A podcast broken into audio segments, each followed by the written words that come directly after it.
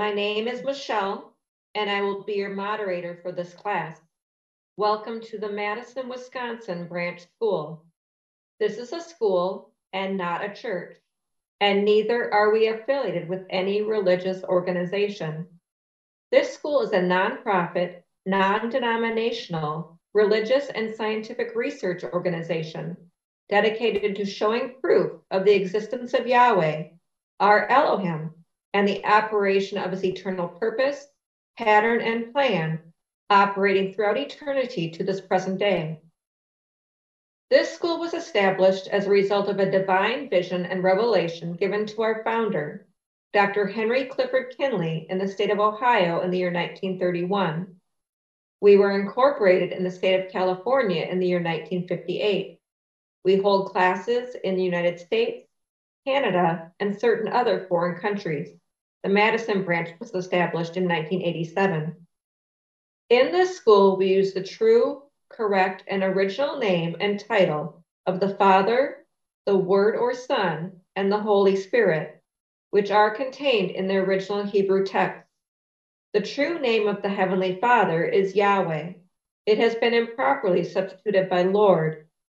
The true title of the Word or Son is Elohim. It has been improperly substituted by God. The name of the Holy Spirit manifested in or out of a physical body is Yahshua. It has been erroneously substituted by Jesus Christ. Lord and God are titles and not names.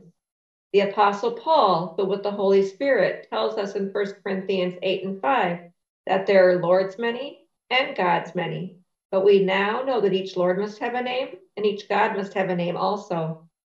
Elohim is a title, but unlike Lord and God, Elohim is a divine title. That means that Elohim is a title that our Creator chose for Himself. Jesus is a name, but it is an erroneous name. A minor investigation on your part into a good dictionary or encyclopedia would prove that neither the Hebrew language, the Greek language, nor the Latin language have any characters or letters in their alphabet that would produce the sound that is made by this letter J. Neither was there a letter J in the English language until some 1400 years after the Messiah's death. Therefore, such names as Jesus or Jehovah are impossible renderings of the true and original name of our Father and his Son.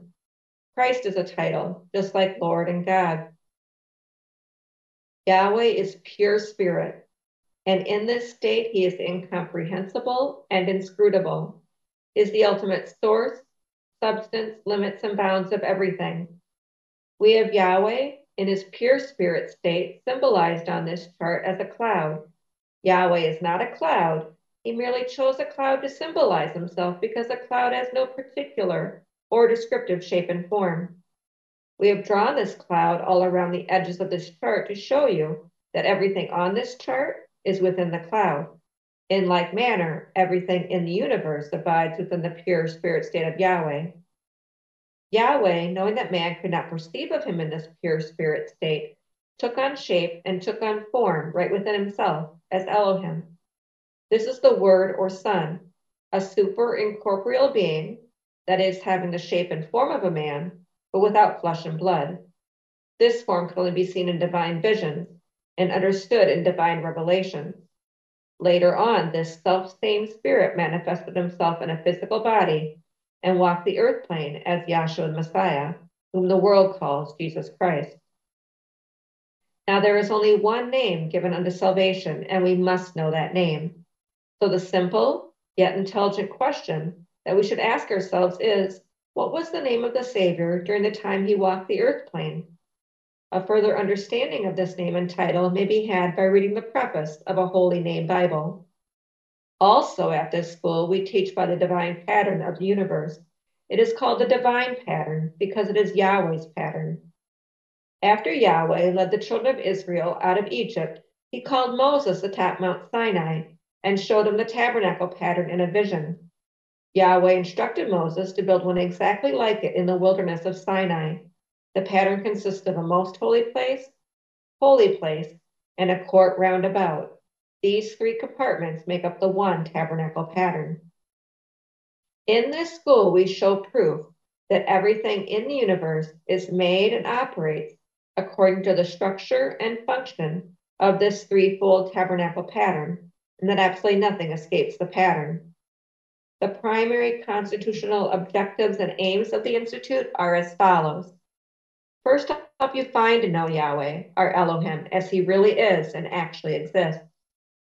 Second, to form a nucleus of universal brotherhood of humanity in Yahshua the Messiah, without distinction of race, nationality, creed, sex, caste, or color.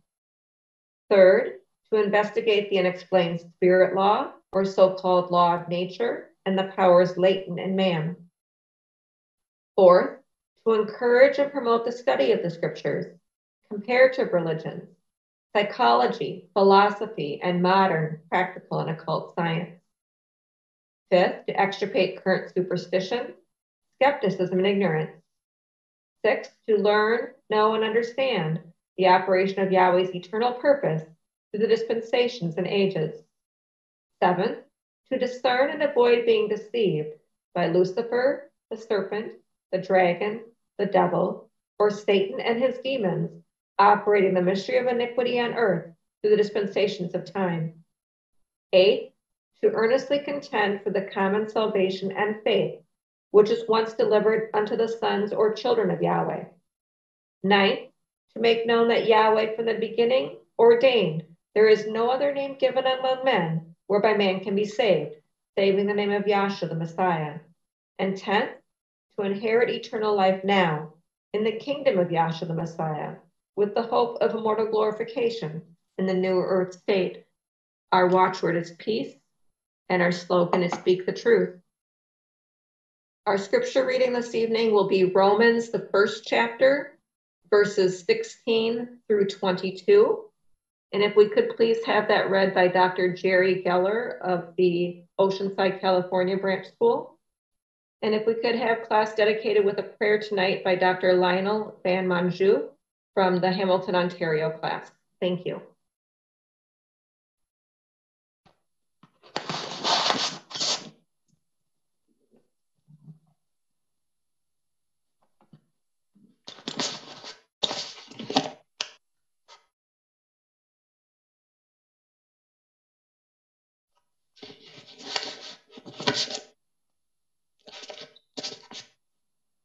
Me do the prayer right now? I can do it. Yes, please. There we go. Sorry about that delay. Let's all bow our hearts and mind. Let's uh, focus and still our hearts and our mind from all the cares and troubles of the world that we live in, near and far, and all those places in between. O Yahweh, through Yahshua Messiah, may you please bring much edification to our hearts and minds today at times we need it, and to give us the strength and energy and build up our reserves to help us fight and deal with the adversary and all the challenges on our way. Life certainly is not getting any easier by any means, and it's your strength and, and sustenance that carries us forward. So very grateful for all that you've done for myself and for the members on this this call and those that are listening and those out in the world that hear your voice and that are your sheep. Let us all say hallelujah. Hallelujah. Hallelujah. Good evening, class. Tonight I'll be re- reading Romans, the first chapter, verse 16 through 22 from the Holy Name Bible, containing the Holy Name version of the Old and New Testaments, critically compared with ancient authorities and various manuscripts revised by the late A.B. Traina of the Scripture Research Association Incorporated. Romans 1, starting at verse 16. For I am not ashamed of the gospel of the Messiah for it is the power of Yahweh unto salvation to every one that believeth, to the Jew first, and also to the Greek or Gentiles. For therein is the righteousness of Yahweh revealed from faith to faith. As it is written, the just shall live by faith. For the wrath of Yahweh shall be revealed from heaven against all impiety and unrighteousness of men who hold the truth in unrighteousness, because that which may be known of Yahweh is manifest in them, for Yahweh hath showed it unto them. For the invisible things of him from the creation of the world are clearly seen, being understood by the things that are made, even his eternal power and supernal nature, so that they are without excuse. Because that when they knew Yahweh, they glorified him not as Elohim, neither were thankful, but became vain in their imaginations, and their foolish heart was darkened. Professing themselves to be wise, they became fools. Thank you. Thank you very much. Our readers this evening will please be Dr. Mike Josephson of the Green Bay, Wisconsin branch and Dr. Jerry Geller of the Oceanside, California branch.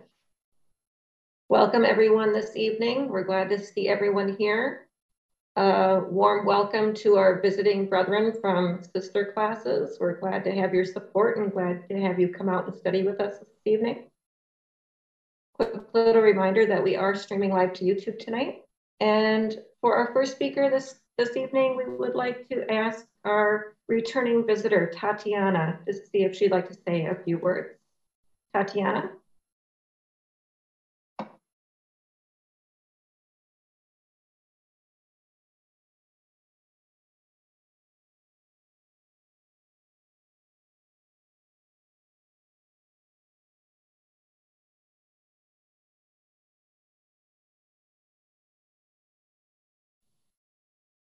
Tatiana, are you with us? Do you have anything you would like to say?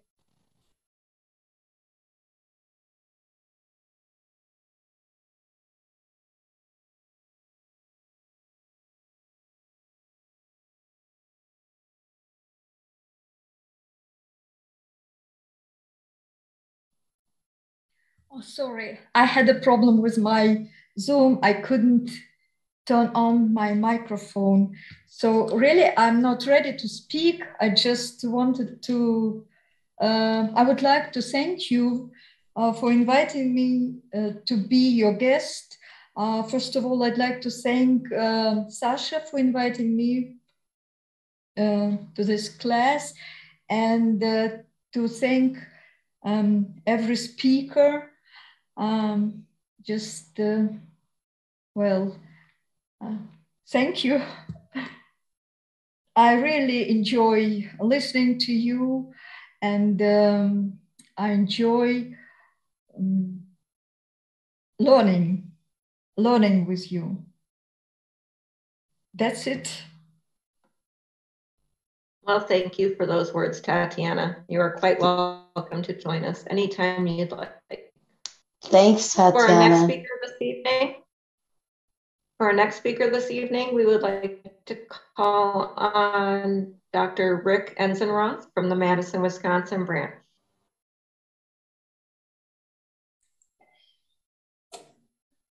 Hello, everyone. Well, I'm glad you're have open mind and open heart, Tatiana. That's important. I know it wasn't easy to speak when you're very new in class. It's kind of freaky, but that's okay. Um, so let's just start reading, please. Romans 1 and 16. For I am not ashamed of the gospel of the Messiah for it is the power of Yahweh unto salvation to everyone that believeth, to the Jew first, and also to the Greek. For therein is the righteousness of Yahweh revealed from faith to faith, as it is written, the just shall live by faith. And what, wrath- what, what is faith? Get it for me. Substance. Hebrews. I don't know where it is. Hebrews 11 1. Yep. Yeah. Hebrews 11 1. Now, faith is the substance of things hoped for, the evidence of things not seen. Faith is substance, right? Right. And what is Yahweh? source, substance, limits and bounds of everything, right? Spirit, yeah. And what's the whole new covenant about? Yahshua in you. Who's the author and finisher of your faith? I know that one. Yahshua. Yeah, where is it? Better get it. Is that the 12th chapter? 12, 2, I think it is. What the? Hebrews 12, 2. Looking unto Yahshua, the author and finisher of our faith, who for the joy that was set before him endured the cross, despising the shame, and is set down on the right hand of the throne of Yahweh. That's enough. See, that's the whole point of the, the new covenant. We, we've gone through the new covenant versus the old covenant before. So everybody's got a somewhat of an understanding of it. But it all comes back to Yahshua in you is, is your everything. And Yahshua is Yahweh manifest in a physical body, the Holy Spirit, right? Right. So it, that's how Yahweh is the all in all. He's the author of your faith, the finisher of your faith. So your faith and you had faith when you were not in class. I can I say even before Yahshua No. jumped in you for a better term. But your faith was based on what your preacher told you or pastor, whoever, what your parents told you, what you dreamed up as being right. But now that's changed. And now go to 119. Romans 1 and 19. Because that which may be known of Yahweh is manifest in them, for Yahweh hath showed it unto them. That sounds to me like the only one that knows anything about Yahweh is Yahweh. Right, right. And he's the one that's going to show it to you. right. Right. So all of our old faith gets pushed to the side because that was coming from a man, our own opinions, our upbringing, whatever. Right. Now give me, yeah, I don't know any scriptures. I'm sorry, people, but get me the um, worship in spirit and in truth. John 4, 24, 24. John 4 20, I'll pick up 23. But the hour cometh, and now is, when the true worshiper shall worship the Father in spirit and in truth. For this Father seeketh such to worship him. Right, that's enough. It's pretty self explanatory. If Yahweh is the only one that can show you anything about it,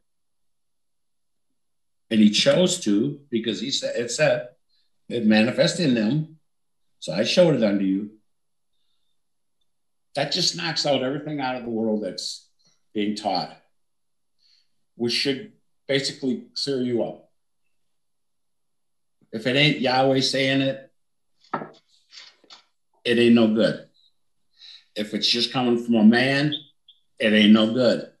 If it's coming from your own theories, opinions, concepts, whatever, they're no good. You know, this gospel is a, can I say, a one on one. But I don't want it to be just you and Yahshua. If if you know what I mean, I'm not saying that you're a duality or anything, okay? But you're going to have a personal relationship. How else do you get to know someone if you don't have a personal relationship with them? You see what I mean? Be tough.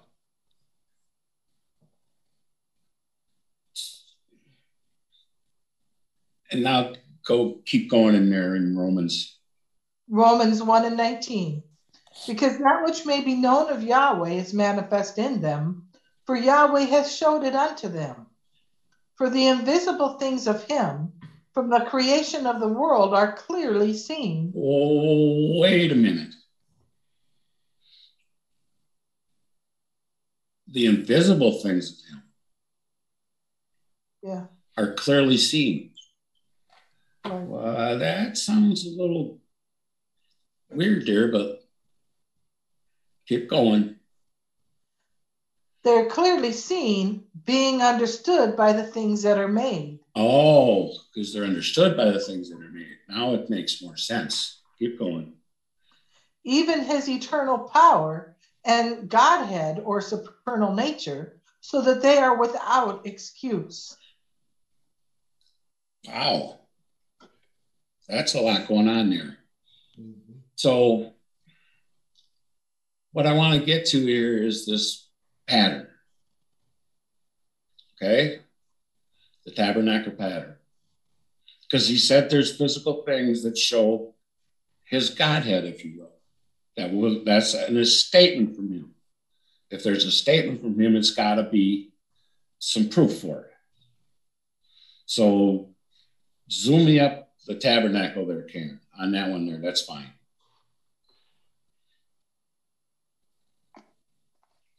Okay, so and then um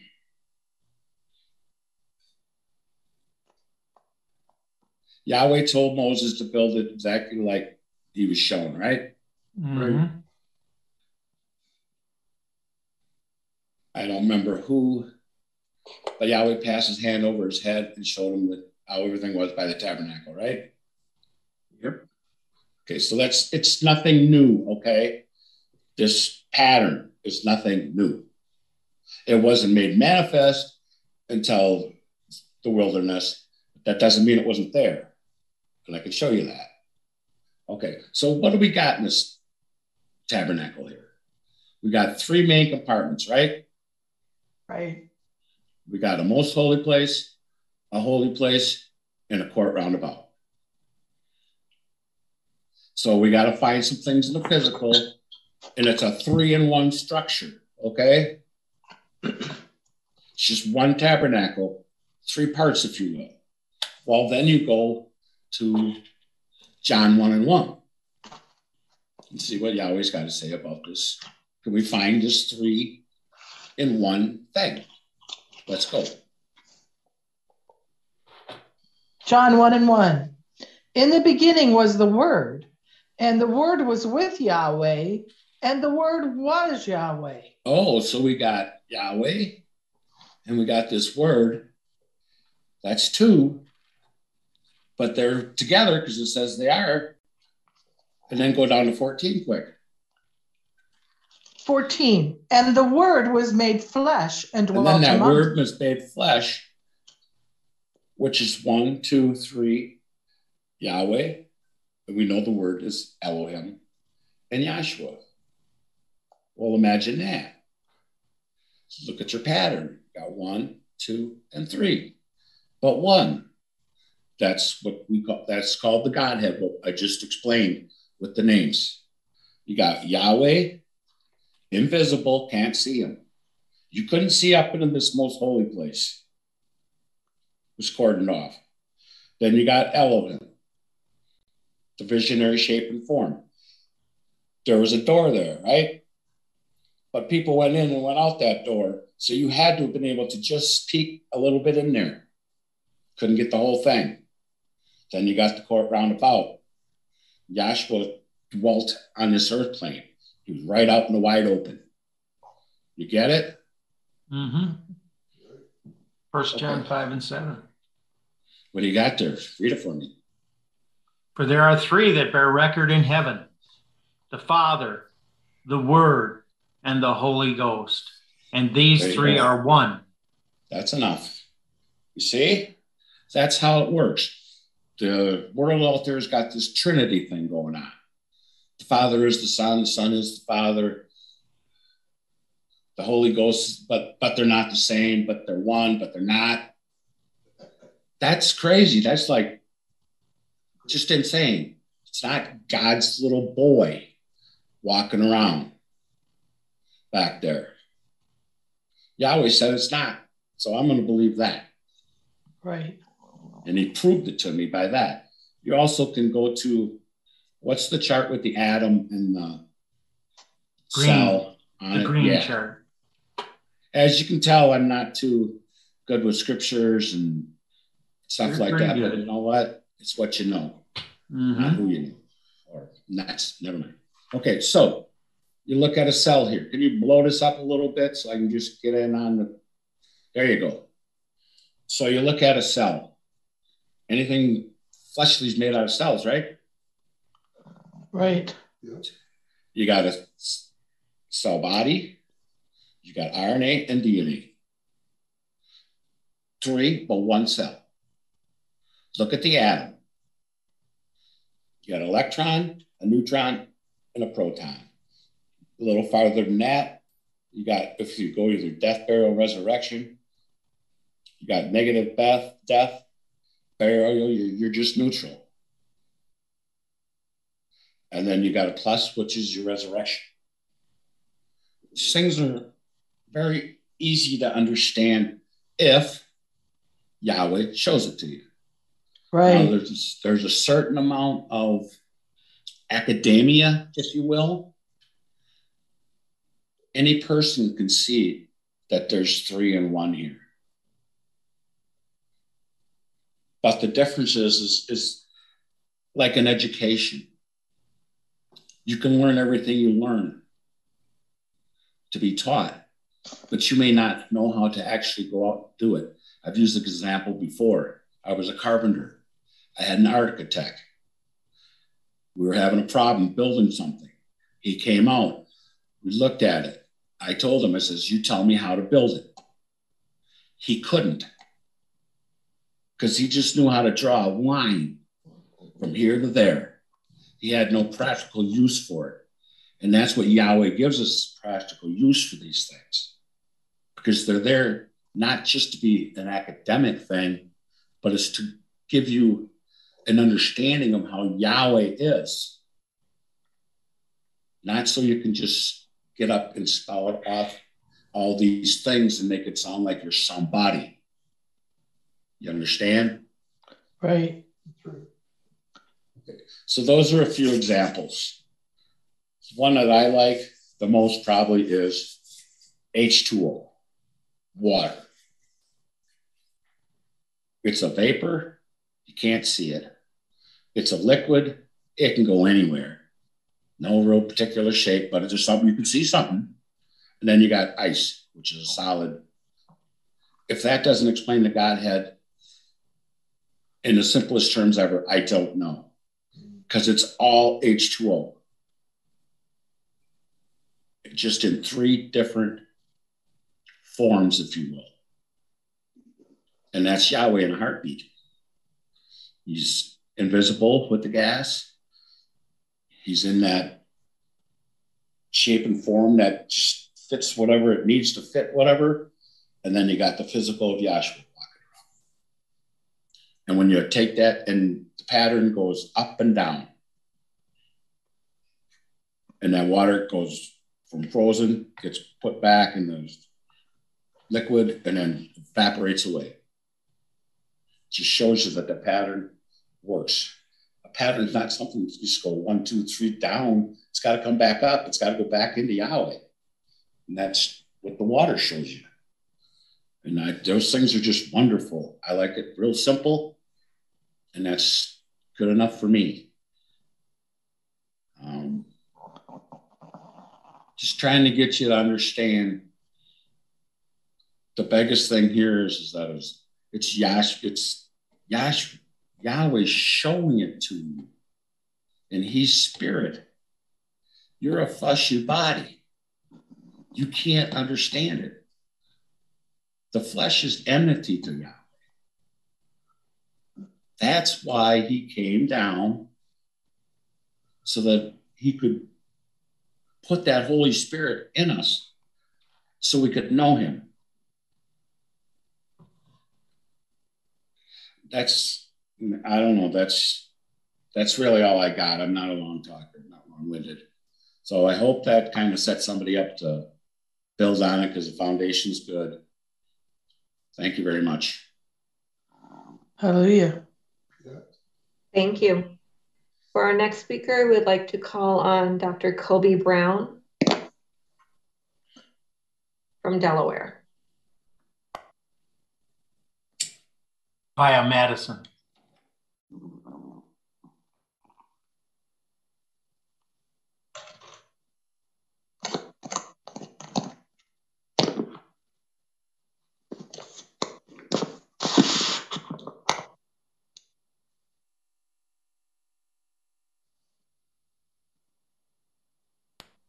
Are you there, Kobe?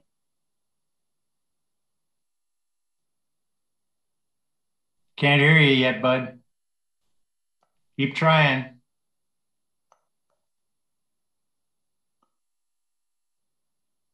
Same problem Tatiana had. You'll get it. It's not showing that he's muted, but we can't hear him. Testing.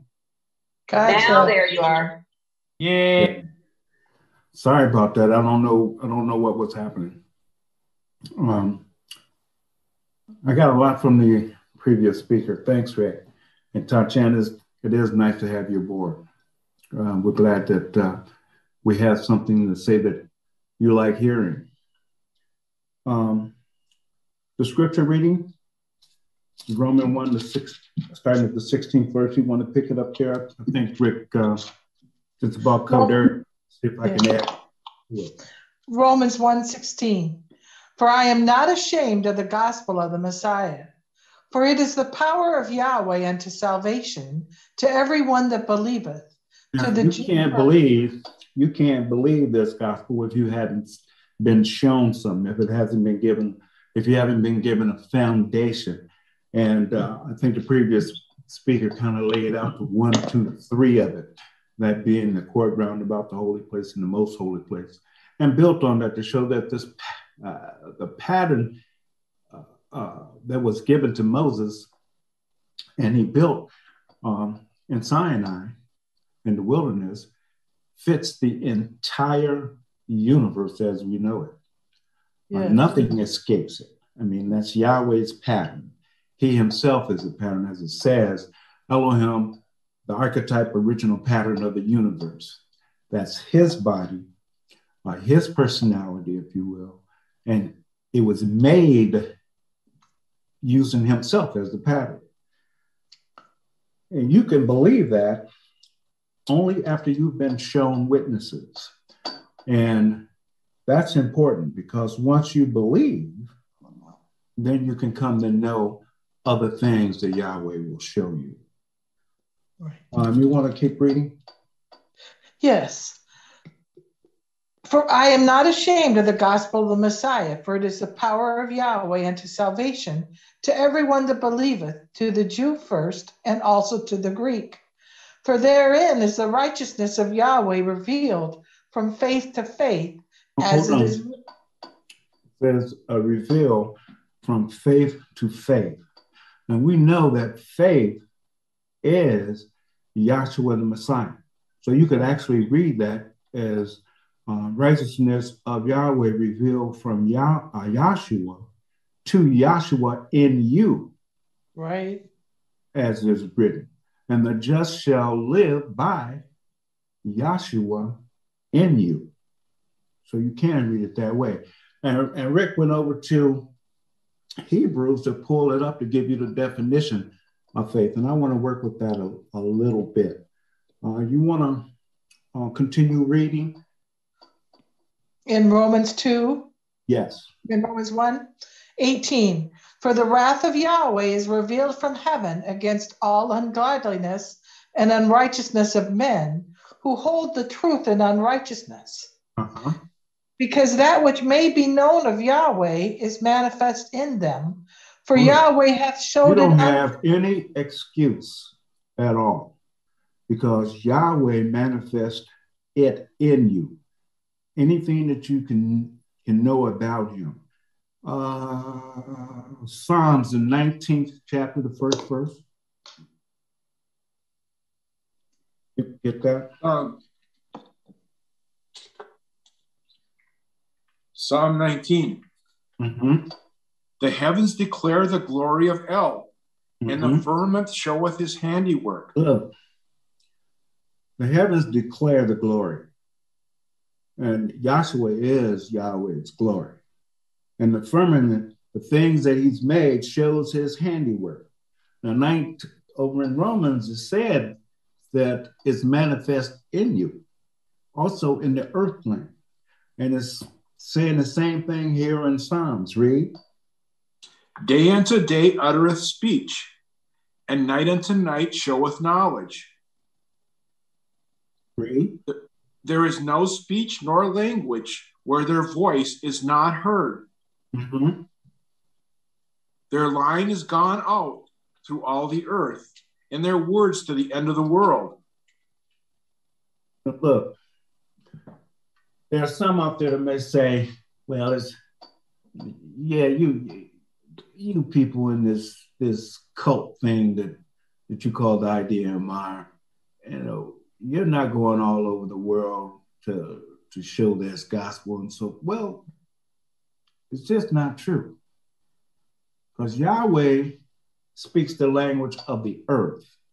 And you may not understand English, which is our language, what we speak here, but you do understand the sunrise, the sun in motion, and the sunset.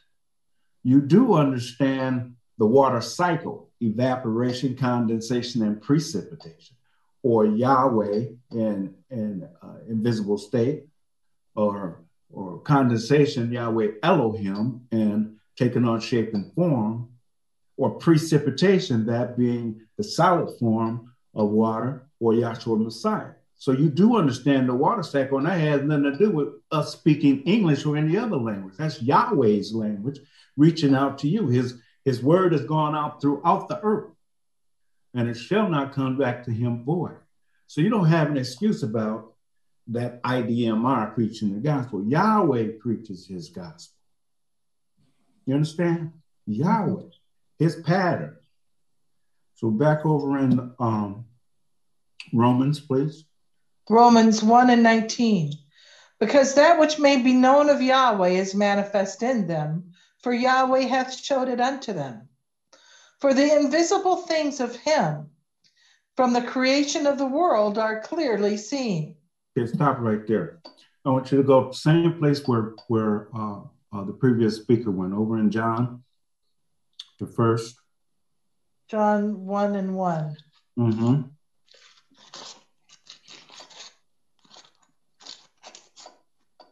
Please. I'm going there. John 1 and 1. In the beginning was the Word, and the Word was with Yahweh, and the Word Can we was go to the Moses? Can we go to the Moses chart where you're reading that, please? And you want to make that a little bit bigger up by the top. Thank you. That's good. That's good. Read. In the beginning was the Word. Okay, that that word is the sun. Okay, and it's, it's shape and form. It's standing on top of that blue sapphire stone. Okay, in the beginning was the word. Read. And the Word was with Yahweh, And there's that cloud full of all that substance. And we know it as wisdom, intelligence, knowledge, love, beauty, and justice, foundation, power, and strength. It's in no particular shape and form. You can't see it or discern it with your natural uh, uh, senses. But that word was with Yahweh. Read. and the Word was Yahweh. Mm-hmm. The same was at the beginning. Go ahead. The same was in the beginning with Yahweh. Okay. All thing, all things were made by him, and without him was not anything made that was made. Elohim, that word made everything. We're talking about the days of, of creation. Without him was nothing made. So in that heavenly state, you had Yahweh in cloud, in that cloud uh, form without particular shape and form. Then you had him taking on a shape and form and, and in that clear body, but it was without physical form. So it was a spirit. And then you had him create the days of the creation, stand on that same line. And he himself was the pattern. So he made everything according to his pattern or Yahweh's pattern. So you could understand Yahweh by the things that he made. He took on the shape and form as the word, those are his work clothes, actually. And he went to work by creating everything in the creation. So if you can understand the things in the creation, then you can understand Yahweh in part. No one can understand Yahweh totally and completely. Our minds ain't big enough. But we can understand him in part. He said so, and he made a way for us to understand. So you had Yahweh and and and, and the body of uh, I'm sorry, in the spirit form with all the substance taken on a shape and form as the word or the son. And then the word and the son went to work in his work clothes and created everything that was made. And if it wasn't made, then he didn't make it. Okay. Let's go back over to um, Romans, uh, the 19th verse. Romans 1 and 19. Because that which may be known of Yahweh is manifest in them, for Yahweh hath showed it unto them. Now, we just talked about that. So here in Romans is the same thing that John has happened in John, because Yahweh has showed it unto them. Read 20. For the invisible things of him from the creation of the world are clearly seen, being understood by the things that are made I know that sounds really weird, but if you just take it a little bit at a time, if you look at the things that are made, it points to the invisible things, and now you can see them or understand them. That's why it becomes clear because you understand it. It's like everything. You go to school, it's a fog trying to learn something new. But once you understand the things that you're learning, you know, you say to yourself, wow, why didn't I get that? It's pretty simple. Once you understand something, you can make that statement. That's ah, pretty simple. Yeah. Until you do understand that you're walking around going, what? What? Uh-huh. I want you to continue reading now, please. For the invisible things of him from the creation of the world are clearly seen, being understood by the things that are made, even his eternal power and Godhead so that the they previous, are without excuse. And the previous speaker talked about that Godhead, and that's what we talked about. I want you to go over to Hebrews um, and pick up faith. I want to see if I can equate it back to Yahweh, Yahweh Elohim, and the things that are made. Because all of these are saying the same thing. And that's why faith is your salvation, or Yahshua is your salvation. Hebrews, is it the 11th chapter? Yes. Yeah. Hebrews 11 1.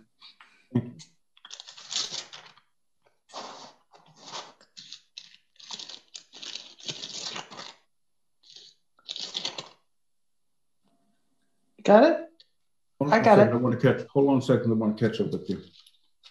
Okay. Okay. Hebrews 11 1. Now, faith is a substance of things hoped for, Hold on. the evidence of things not seen. I want you to go back to that very first verse. So I want to stop you. Read. Now, faith is the substance of things hoped for. Hold on. Now, we're looking at the Moses chart, and we're saying faith is the substance of things hoped for. So if you look over at, at the cloud and look at that substance. I'm talking about the wisdom, the knowledge, the intelligence, love, justice, beauty, power, foundation, and strength. You look at that and we say, now faith is the substance. That's Yahweh's substance. So faith is that substance of things hoped for. Read. The evidence of things not seen. If you look off to the right, I'm talking about from the word, the things that he made, This is the evidence. Everything that he made, this is the evidence of the things not seen. This is the evidence of Yahweh, even though you can't see him. If you look at the things that are made, that's his evidence. Read. For by it the elders obtained a good report. Mm-hmm. Read. Through faith, we understand that the worlds were framed by the word of Yahweh. Now look, through faith or through Yahshua, we mm-hmm. get an mm-hmm. understanding of the world. We get an understanding of Yahweh. We get an understanding how things operate in the world. We get an understanding of everything that occurs in this world if Yahshua reveals it to you. Exactly. Faith will make you stand still when you don't know, when you don't understand. Faith will cause you to take a deep breath, settle yourself, and watch Yahweh's salvation. Because you know he will he didn't bring you to this point to kill you. He didn't bring you to this point to destroy you.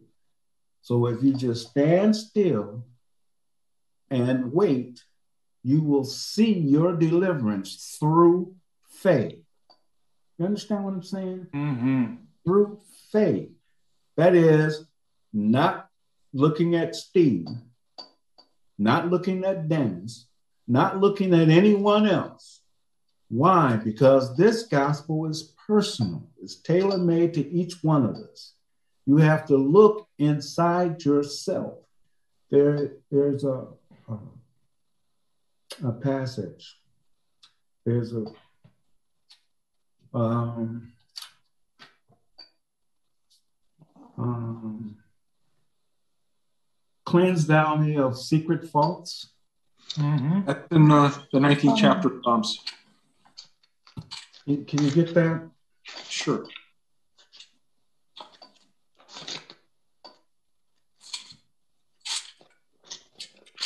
Psalms 19, verse 12. Who can understand his errors? Cleanse thou me from secret faults. Look, that right there says there's things. I don't know about you, but I've learned that everything that Yahshua shows us in the world, yeah, it's nice to know about the Pope and his his hangups. it, re- it really is. But you have got to learn how to take care of that man in the mirror. You got to look inside yourself.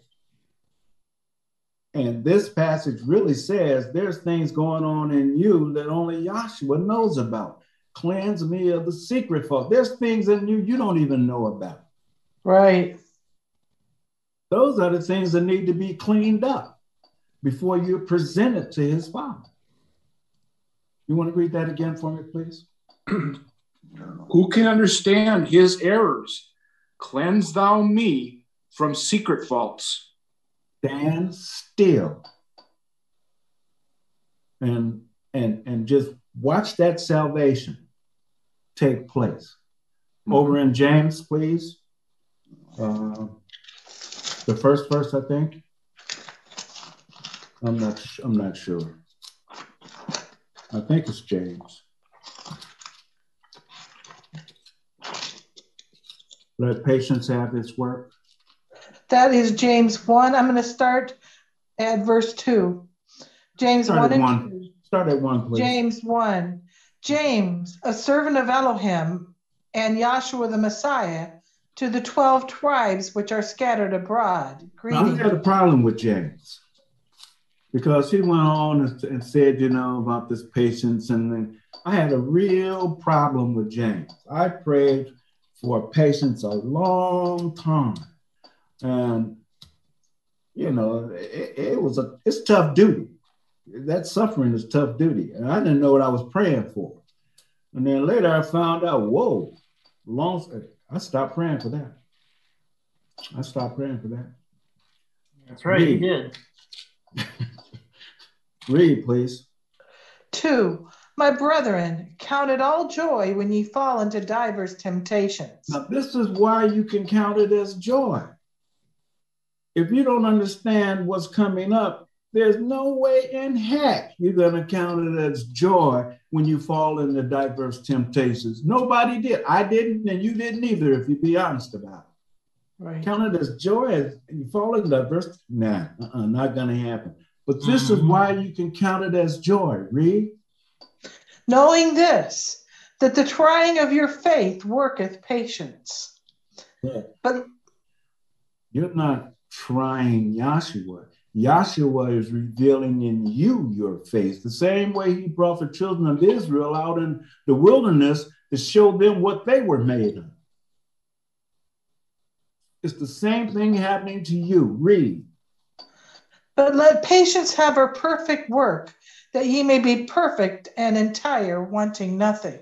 Look, when Yahshua finished cleansing you of those secret faults, and you've gone through those diverse times and you you smiled on it, you kept a happy face about it, those diverse times, because patience had a chance to clean you and make you a perfect vessel clean your house so it's worth habitation by this Holy Spirit.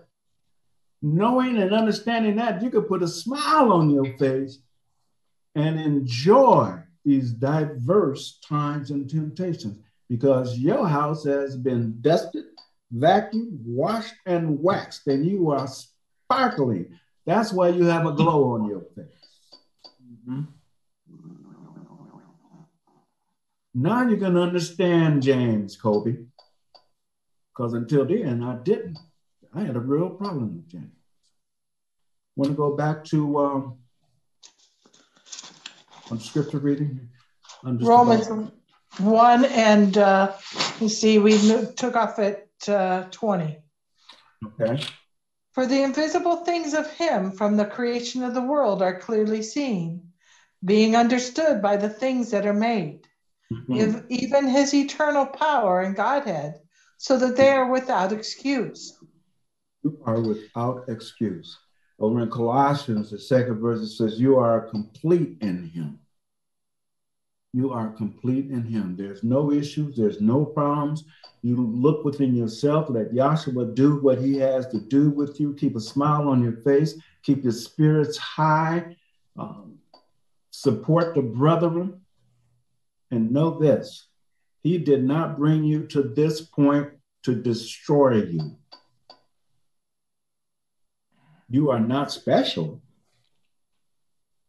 He chose you, and because He chose you, that made you special in and of Him, not in and of you. And, and I think that's all I had to say. I want to thank you for your time. Um, peace, joy, and happiness in the Holy Spirit. Hallelujah. Hallelujah. Thank you. For our next speaker, we would like to ask Dr. Sue Ellen McGuire of the Madison, Wisconsin branch.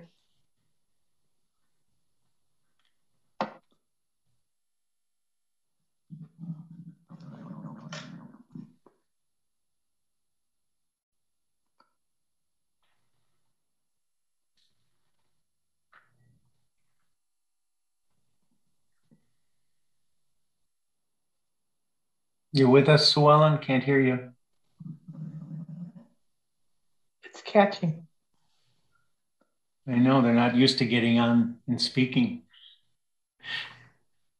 Where's that darn unmute button, huh?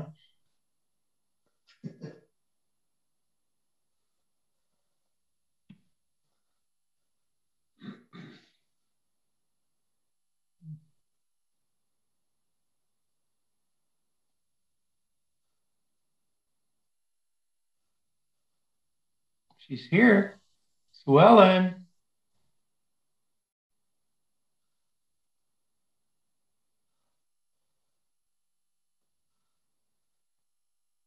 I'd play the Jeopardy song, but you don't want to hear me hum it.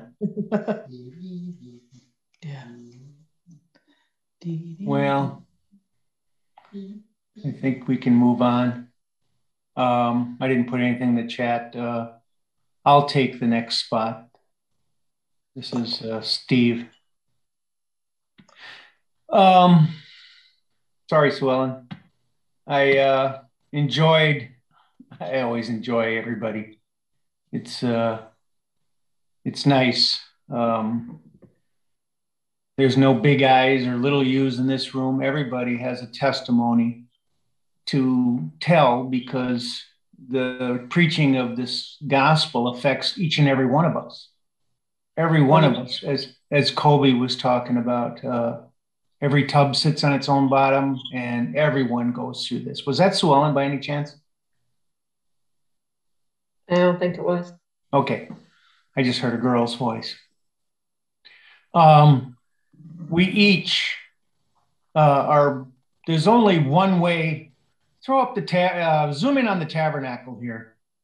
I want to, you know, there's only one way to get to the most holy place is, is the presence of Yahweh. So if you look at this tabernacle, there's only one way to get, put your arrow on the most holy place.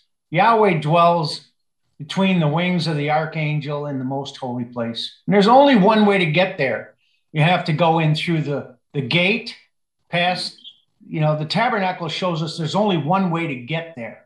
It's by death, burial, resurrection. There's something has to die, it has to be buried, and there has to be a quickening, an anointing, and so on. And then this is the way unto Yahweh.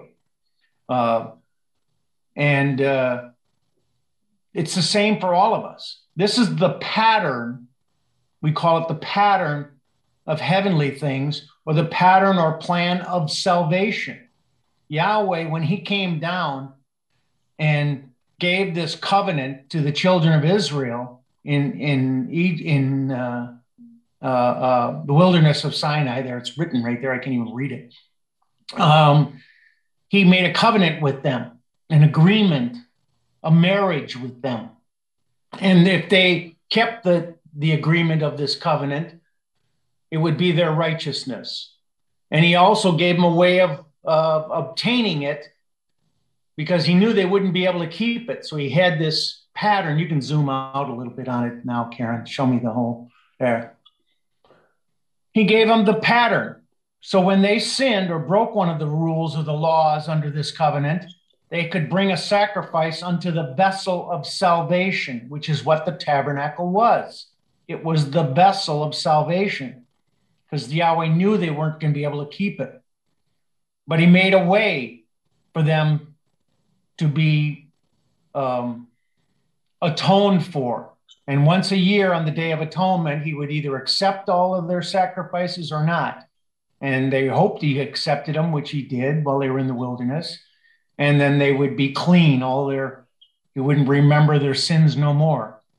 And then they'd go about sinning and so on for the next year, and so on and so forth, all the way down the line. So this was the tabernacle or the vessel of salvation. So people are talking about faith and the operation. When you read Romans 1 19 and 20, that which may be, I'm going to quote it, but I want you to look at the Moses chart. That which may be known about Yahweh was manifest in them. That was the tabernacle. They didn't see anything up on, they saw a cloud. 73 people went to the midpoint and they saw Yahweh Elohim in a shape and form, but the people down below didn't see anything. They only knew Yahweh through this tabernacle and, and agreeing to the covenant. This is that which may be known about Yahweh. We can know something about the tabernacle pattern. And it was manifest in them. As a matter of fact, it was the focal point. They were all encamped around this tabernacle. So that which may be known of Yahweh was manifest in them, for Yahweh had shown it unto them for the invisible things, the things that they didn't see up on the top of the mountain that Moses saw in the 70, was manifest right within them. Right. See, that's what he's talking about, Paul, when he writes this. Yahweh was manifest in them. They could only see him by the thing that was made, the tabernacle. And we understand in the tabernacle, I said there's a death, a burial, and a resurrection. These are the things that we come to understand Yahweh. He went through a death, the, the Messiah. When I was raised up in a Catholic church and different organizations uh, that I belonged to after that, uh, that was the hard thing. Who is Jesus? 2,000 years ago. How do I know this was, wasn't a hoax? They got it all wrong. Why am I believing this? But now when I see this Moses chart, it's talking about he has to go through a death. There's a death and a burial and a resurrection. Zoom in on the tabernacle. There has to be a lamb offered up. See? So this tabernacle is Yahshua. John the Baptist in uh, John 129. I'll get some scriptures. Jerry, you can work with me and Mike. I want that he's the lamb, he's the door, he's the uh, uh, the woman at the well, the water. I am the light, I am the bread. No one comes unto me, unto the Father, but by the Son. We'll start with those. John, we're going to work these vessels. We're going to work through these vessels. And in John 129, John the Baptist points Yahshua out when he starts his ministry and goes to him to be baptized. John points him out and says, Behold, read. John 1 and 29. The next day John seeth Yahshua coming unto him and saith, Behold the Lamb of Yahweh, which taketh away the sin of the world. So he's calling him a lamb that's going to take away sin of the world. So people will read this Bible trying to get an understanding. And if they don't know what this pattern is all about, they don't know why he's calling him a lamb. Right. How a lamb can take away the sin of the world. Well, the lamb took away the, your sin back here. See, there was there were sacrifices that had to be offered up. A lamb. So he's called a lamb. So then uh, um, I want uh, uh, the laver with the, the water, cleansing, any one of them. Uh, the, the principle of the laver was to clean, cleanse the sacrifices. And, and that's, and there was washing up. The priest would wash their hands in here and wash and there was a principle of cleansing the blood off the sacrifices, and then they were laid in order on the altar. So it's a principle of cleansing. So the water cleans. So then Yahshua talks about uh, being uh, anyone, Titus, uh, I don't know, the washing, renewing of the washings of regenerations. Somebody help me. Titus 3 and 5. Thank you. Titus 3 and 5. Not by works of righteousness which we have done, but according to his mercy. See, the law was works of righteousness which we did, and it didn't do any good. Read. But by. But according to his mercy, he saved us by the washing of regeneration He's talking about this is what Yahshua, the new the new covenant is the washing of regeneration by walk by Yahshua. You're clean through the word.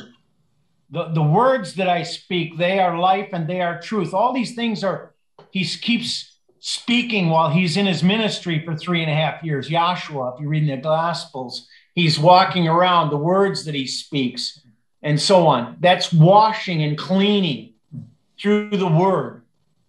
So there's a principle cleaning. Uh, when he was baptized by John in the River Jordan, and he rose up and he went into the wilderness of Sinai. Why would he? Why would Yahshua go out into the? He went out in, the wilderness, not the wilderness of Sinai. He went out into a wilderness. It says, and he was out there for forty days. Well, this tabernacle was in the wilderness for forty years. Yahshua, he is fulfilling these things. And he rose up, and the Spirit ascended on him like a dove. So he is anointed after his baptism. The high priest, first he goes to the laver to be cleansed, and then they pour anointing oil over the high priest before he can become a priest to quicken him, anoint him. So John baptizes him, and then he's anointed by the Holy Spirit. Can we read that? Matthew 3 16. And Yahshua, when he was baptized, went up straightway out of the water. And lo, the heavens were opened unto him. And he saw the Spirit of Yahweh descending like a dove and lighting upon him. So John's witnessing. He said, I saw the Spirit ascending like a dove on him and lighting him. Read. And lo, a voice from heaven saying, This is my beloved Son, in whom I am well pleased. Mm-hmm. We want to get to 40 days when he went up into the wilderness. Next chapter. Next Um, chapter. Thanks, Bruce. Fourth, four one.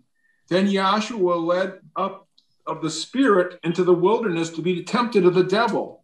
Can you see who this is pointing out? He's the same one back here. That this covenant, he was, this is pointing out to Yahshua. Yahshua is this tabernacle. He is, you know, the lamb. He is the waters of regeneration. He is the quickening spirit. He's going through the motions showing you who he is in a physical body when he comes in made of a woman made under the law. You understand? So Yahshua is this tabernacle. When they look, uh, get for me, uh, uh, let's get uh, Exodus 24, 9 and 10. Because this is, back out a little bit, Karen, show me the mountain.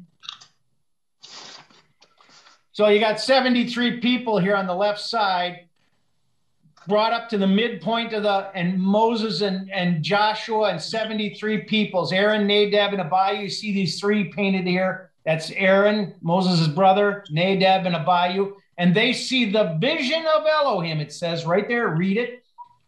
And they and they saw the Elohim of Israel, Mhm. and there was under his feet, as it were, a paved work of a sapphire stone, and as it were the body of heaven in his clearness. And upon the nobles of the children of Israel he laid not his hand. Also they saw Elohim and did eat and drink. So 73 people saw a vision. This is a vision they're having. They see this and they saw hands, feet, and a body and a and and a body of heaven in his clearness. So they saw something that was clear, but yet they saw it. You know, this is this is a vision. This takes a vision to see this. So this is, but this is what they saw, and then they then uh, Moses and Joshua went all the way up, and the 73 people ended up going down and working on that golden calf because they thought that he delayed his coming and all this. But Moses went to the top of the mountain, and he understood more than these people did. But they did see something, and they witnessed to it. And the people on the ground, all they saw was a fiery cloud. They didn't see what the 73 saw. So they were given instruction later to build a tabernacle of what they saw. So that vision that they saw is this tabernacle.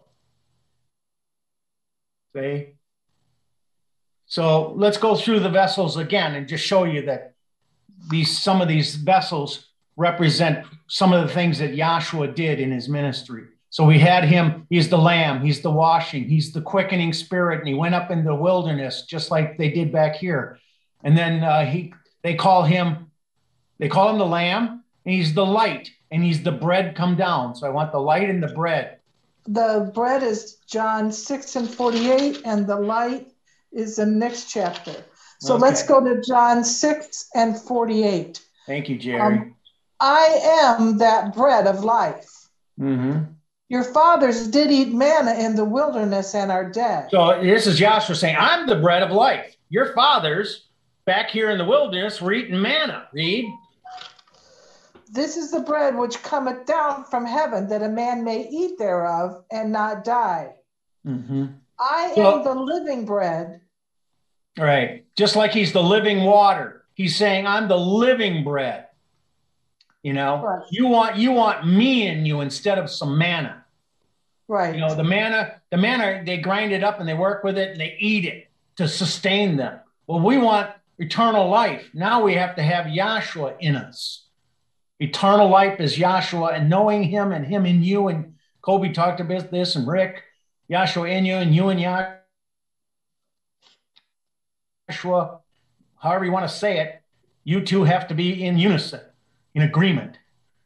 You know and that's through the foolishness of this preaching that you might see that this is yahweh's intent for you to know him as he really is and actually exists. And, and this is what we endeavor to do. We try to show you these witnesses so that you don't memorize these things. This forms a picture in your mind that yahweh's really serious and talking to you.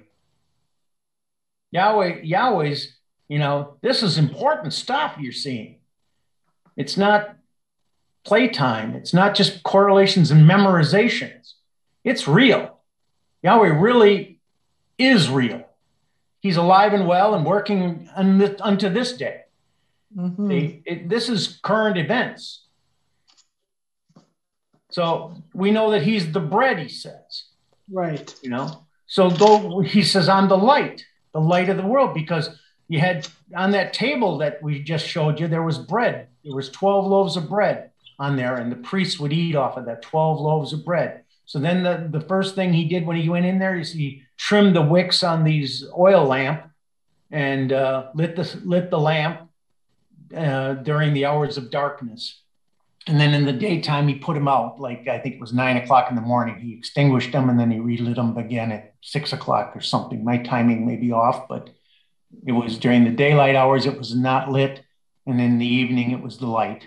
So there was always light in that holy place. So can I have that wherever you got Jerry? That's John 8 and 12. Eight then and 12. spake Yahshua again unto them, saying, mm-hmm. I am the light of the world. I am the light. I don't have light. I am light. there's darkness and there's Yahshua, Yahweh. He's light, is what he's telling you. I'm light. Read. I am the light of the world. He that followeth me shall not walk in darkness, but shall have the light of life. Mm-hmm. You will be illuminated. You know, they show cartoons and in the old days, you see these cartoons and they have a little caption above, and the guy'd be thinking, and the light would go on. Ding! I get it. You know, the light. It's a, you need some illumination of your understanding. You need some light. So he's got bread, he's got light. This is Yahshua. I'm the bread, I'm the light, I'm the Lamb, I'm the cleansing, I'm the quickening. Go to the next one. No man, the at the thing about the altar of incense here, there were daily ministrations of prayers offered up on this altar for the people. There was prayers offered up, I think three times a day, if I remember. Anyhow, we can get the numbers on it, but it, there was regular prayers, daily prayers, daily ministrations in here. And and they had to offer up prayers for the people and for the sins and stuff. So and this was an intercession between the priest for you. So he was representing you so to speak. And you're praying unto yahweh through the priest the high priest. So read to me uh, what we got on uh, no man comes unto the father because Joshua talks about, is that in John 14 or is not? I don't know. Sasha, they you got want, no? They want Yahshua being the only mediator. Yes, yeah. that'll work. He's a mediator, Timothy, uh, intercessor. First, First Timothy 2 and 5. Yeah. First Timothy 2 5. For there is one Yahweh, one mediator between Yahweh and man, the man, Yahshua Messiah. So he's he's talking about it. He's talking to people and said, "There's only one mediator. It was Yahshua was the mediator. You can't talk to pure spirit but by Yahshua. It's the way Yahweh set it up. Just because Yahshua is the high priest. You know, they had a high priest under the Levitical priesthood, He's the high priest after the order of Melchizedek, which is a lifetime. The one under the Levitical priesthood was 30 to 50, 20 year span, they were priests. Yahweh's a priest forever after Melchizedek. And he's the intercessor between man and the Father. And it does say somewhere, no man comes unto the Father but by me in the scriptures, and I'll have to find it later on my own. But that's that's the point of the intercessor that the word intercessor, he's interceding for you. He's a mediator, an intercessor. Okay. And then in the most holy place is a three in one configuration. It's it's it's not divided. It's all a unity in the spirit. It's it's Yahweh in his pure spirit state. And Yahshua said, I and my Father are one. So Yahshua is in the Father, in the cloud the whole thing is there. Yahweh, Yahweh Elohim, Yahshua. It's all up in there. The whole thing. And it just has to come down and be broken down for you.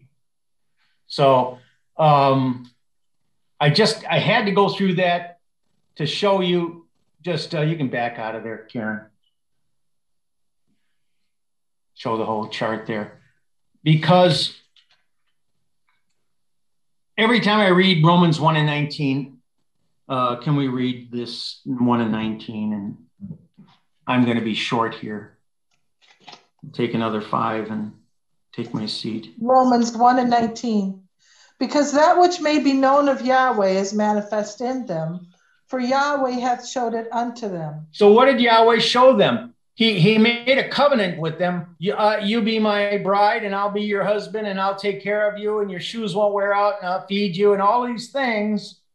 And uh, they agreed, and they couldn't keep the covenant because all of the rules and ordinances, but he made a way out for them. And, and, and he was a good husband unto them. He took care, Of, they were the problem. And the problem was that the law wasn't in them it was external to them. Everything that Yahweh said, thou shalt not do this, thou shalt not. If Yahweh steps in you, the understanding of the thou shalt not becomes clear. You know, uh, it's not some external thing anymore. You, it's not blind faith. The world had they have faith that's of their own imagination. They believe on something that they have no reason to believe on it. It just takes their willpower. Well, that's not getting you anywhere with Yahweh. He has given us his witnesses, his evidence, his proof of who he is and who's doing all the work. All of it. He does all of it. Salvation was through that tabernacle. All you did was brought a, you went up to the tabernacle and confessed that you were a sinner that's what you could that's what you could do. You could be a confessed sinner. And John the Baptist at the time of the Messiah was baptizing people looking for the Messiah. And people came to him confessing their sins. Confessing their sins. And what did John do? He baptized them. Well, the principle of baptism is an immersion. He buried them. He was he was a grave digger. You said you sin, he buried you in the water. Right. He washed your sins off. Yahshua went in and said, I have no sin. And then John just went, Whoa, I have need to be baptized of you, and you're coming to me. And he told him to suffer it because he, what he was doing was setting up the end of the first covenant of works the one way. He came in as a man under the law and brought it. He's the one that spoke it in, and he's the one that ended it by his death on the cross and the outpouring of the once he died and was innocent at everything in the law, he brought he owned it then. He brought an end to it. He had the right to make a new covenant. That one was done behind us. And the whole Christendom has dragged it over into this next covenant. And they do parts of it. They do the Last Supper, the communions, they do the baptisms. The Catholics have nine sacraments, the Lutherans have two, and so on and so forth. Everybody picks a little of it. They all, uh, I know a lot of Christians just say, We don't make you get baptized. Really? It's just a sign. So I don't have to do it? No, you have to do it as just a sign. So I have to do it. Well, it's just a sign. In other words, they say, Yeah, you got to get wet. You got to get wet. They like the they they know it's contradiction. They don't want to say it, but then they say it. You got to get wet. Yeah. You know, and I was involved with them.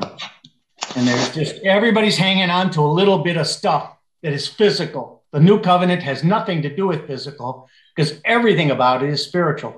Yahweh is salvation. Yahshua is your savior. And we preach the witnesses that Yahweh is real that Yahweh has come. He's brought an end to these works. And if you can see with your mind's eye, if he's gracious and has mercy on you, then then then you're a son. And then yep. you stand there, and there's not a lot of us out there. There's not a lot of people. A lot of people come and go. Oh, I've heard that before. That's the same thing, you know. And they're worried about their 401ks and their next car and this Bobby has to go to college and how am I going to, you know, they're worried about everything in the flesh. And we try to just live in Yahshua while we're living on the earth. We it the number one priority, or as a friend of mine would say, the only priority is Yahshua. And then everything else is, yeah, I got to get up and I got to go to work and this and that. But Yahshua is our number one priority. So with that, I'll uh, turn it over to the moderator and I'll call on the dean of the Oceanside class, Dr. Dennis Mulvey. I want to say good evening. I want to say good evening. Thank you very much. Well, there were a few things that were talked about tonight that brought my mind back to a class that uh, we had in Oceanside last Saturday night.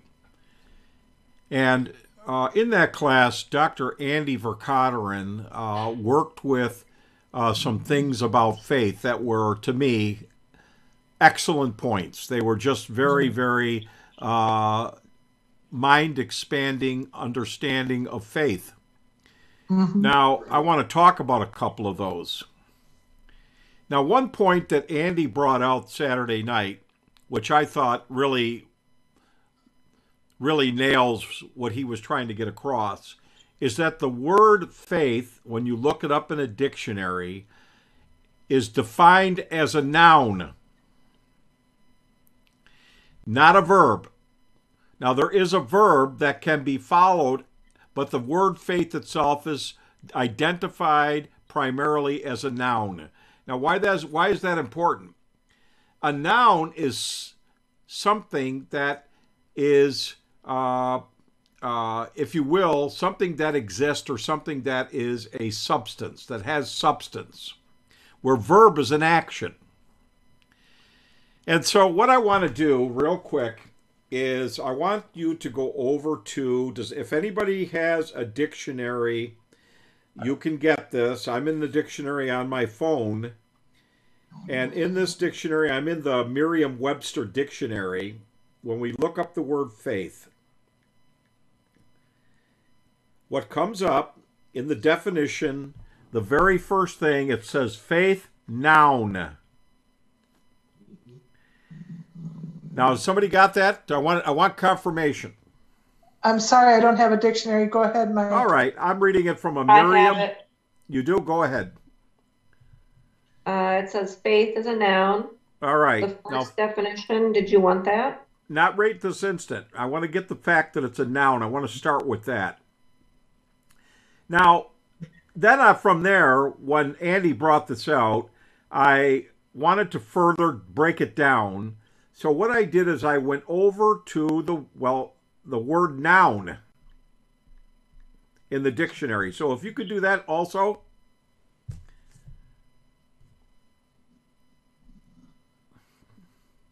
Yes. And what I want you to do before we go any further, I want you to, uh, let's see here, hang on for a minute there is an etymology on my dictionary, a history and etymology of the word or the word noun. Do you have that? Uh, yes. Could you read what you got? Middle English noun, N O W N E, from Anglo French, nom, N O M, noun, N O U N, name, noun, from Latin nomen. Thank you more at name. Now, what the etymology of noun is name. Name is the etymology of noun. So a noun is a name.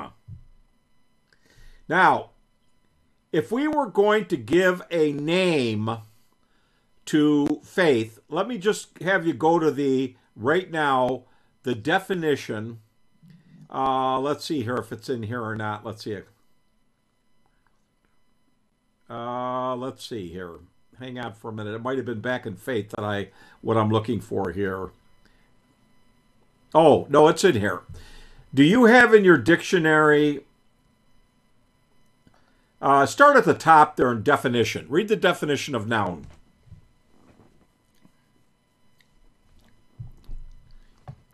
If you don't have it, I can read it. I have it. All right. I'm sorry, I was muted. Yeah, Any you- member of a class of words that typically can be combined with determiners, the determiner, to serve as the subject of a verb can be interpreted, interpreted as singular or plural. Can Keep be reading. replaced with a pronoun. Refer to an entity, quality, state, action, or concept. Now, the word a noun can uh, apply to or refer to an entity. Now, what I want you to do very quickly, if you can, I on my phone I can just press the word entity, and that definition is going to come up, and we're going to read that now. So, a noun is a name, and it can re- per- refer to an entity. So Mhm. when I press on it, I don't know. Are you using a uh, uh, an electronic uh, dictionary? Yes, I think I probably have the same one you do. I All right, just what do you have entity when- and it took me right there. Okay, go ahead. Um, being, existence. Now listen, especially an independent. entity is a being. Mhm. Now that's what Yahweh is. Yahweh is an entity. Elohim is an entity. Yahshua is an entity. Now faith is a noun, and a noun is a name by etymology. So the real name of faith is Yahshua. Yahshua is faith. Now, over there in the book of Revelations, Yahshua is referred to, if somebody knows where it is, you can read it, as the faithful and true witness. Does anybody know where that is? I believe it could be in the 12th chapter of Revelation. I'm not sure. Or the Yeah, 13th. I think, I think it's uh, third chapter, if I'm not mistaken, Okay. Well, if you could find that, Sasha, I'd appreciate it. around 12, 14 or so, maybe 21. Okay. 14. Somebody wants to read 314 it. 314 of, of Revelations. Unto the angel of the church of the Laodiceans, write, These things saith the Alleluia, the faithful and true witness. Now they're talking about Yahshua, who was the faithful and true witness. Now, Yahshua is faith, and here's the thing about faith: since it's a noun, since it's an entity, since it's it can be an abstract principle, it must be demonstrated or manifested in order for you to know what faith is. Now we were reading Romans 1:19 and 20 tonight that the natural things are pointing to spiritual things. Now the problem with spiritual things is that you cannot see them with your natural senses. You can't see spirit with your eyes or hear it with your ears or touch it with your fingers. It is abstract to you. The only way that you know what spirit is, is by you seeing the manifestation of spirit. Therefore, the creation becomes a demonstration that Yahweh is putting on to manifest what he is in that state of pure spirit. And particularly, he's manifesting those abstract principles of his divine nature. Now, faith is a product of spirit, it is a byproduct or a sub uh, attribute of those attributes in pure spirit. And we're going to talk about that. We're going to talk about what faith is connected to from the standpoint of the divine nature. But I want you to bear in mind that faith has got to be made manifest, just like everything else. It's a classic Romans 119 and 20. So let's go over to James for a minute. I want you to go to James, the second chapter.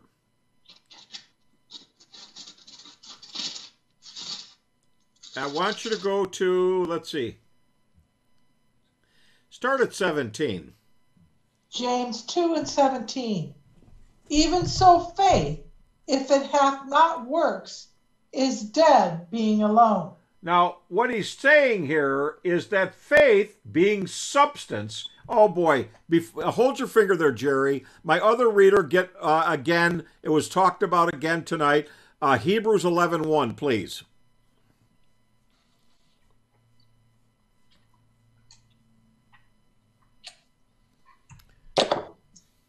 Hebrews 11 1.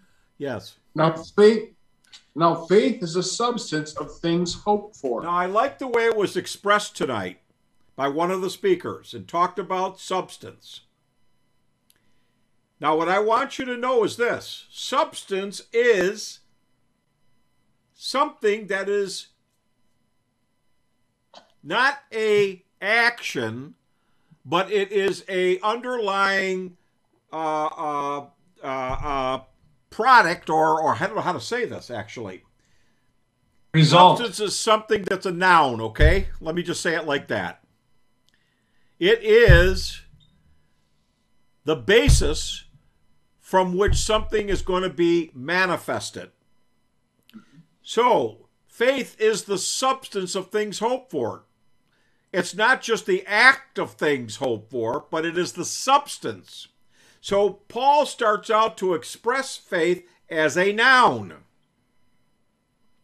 Then he expresses a verb aspect of faith. Read go ahead and read one start at the start at the beginning again. Now faith is a substance of things hoped for, the evidence of things not seen. Now the evidence is the act of faith. Substance is the stuff of what faith is. And evidence is the operation of faith. So mm-hmm. therefore, it's the evidence of things not seen. So he's coupling the noun and the verb together. Now I'm saying that for this reason, because we always believed that faith was the way you acted towards God within your own heart and mind. In other words, I believe there's a God. And they call that in the world having faith because you can't see it.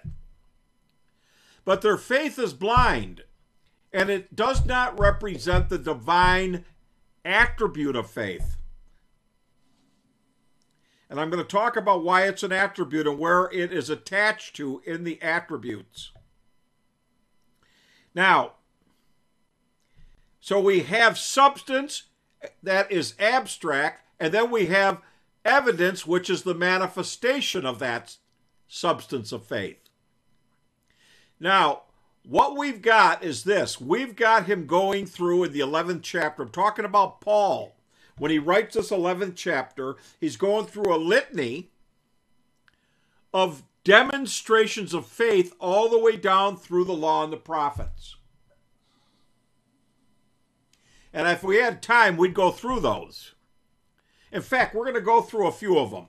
And hold your finger in James, because I'll get back to James, but I want to go over for a minute to Hebrews 11 with you. And so I can make this point clear. Because as I was listening tonight, this was starting to uh, uh, permeate uh, my thinking. Because Saturday night I was stimulated by the lecture that Andy Vercotteren gave on faith. And tonight it was brought up again. So I started getting signals from within uh, from the Holy Spirit telling me to go in there and work with that faith. Now, watch. What we have here is uh, you you read one, keep reading, read two. Uh, go ahead. For by it the elders obtained a good report. Go ahead. Through faith we understand that the worlds were framed by the word of Yahweh so Go that ahead. things which so that things which are were seen are not made of things which do appear. All right. Now, what you got to understand is under the old covenant, they did not know anything about what spirit was. Abraham, Isaac, Jacob, Noah, you name it, Moses, none of them knew what spirit was. They did not know pure spirit, incorporeal and corporeal. They didn't understand the Godhead under that covenant back then, or under the, I, I, say that covenant, it precedes the covenant actually, but from Adam on down, in the first two ages, nobody knew the purpose of Yahweh. Nobody understood that Yahweh was in a state of pure spirit. The only thing they knew about an Elohim was the appearance of Elohim through men in visions, instructing them of something that was pending or something they had to do. None of them knew why he was uh, doing what he did, and none of them knew how the purpose unfolded. But they had faith back then, or trust in the word that was given unto them, even though they didn't know the substance of faith. Now, there's a reason why I'm saying this. Keep reading a few more down here where you where you where you left off, Mike. Verse four. By faith, Abel offered unto Yahweh a more excellent sacrifice than Cain, which he obtained witness that he was righteousness righteous, Yahweh testifying of his gifts. And by it, being dead, yet speaketh. Read. By faith, Enoch was translated that he should not see death, and was not found, because Yahweh hath translated him. For before his translation, he had the testimony that he pleased Yahweh. All right, keep reading. But without faith, it is impossible to please him. Mm-hmm. For, for he that cometh to Yahweh must believe that he is that he is and that he is a rewarder of them that diligently seek him. Now, what they had was they had a part of faith that was working within them. This was before Pentecost. And they were seeing this faith manifested. That's what we're seeing down through the scriptures. We're seeing this faith manifested by the actions that took place all the way down through, where Abel had to offer a proper sacrifice.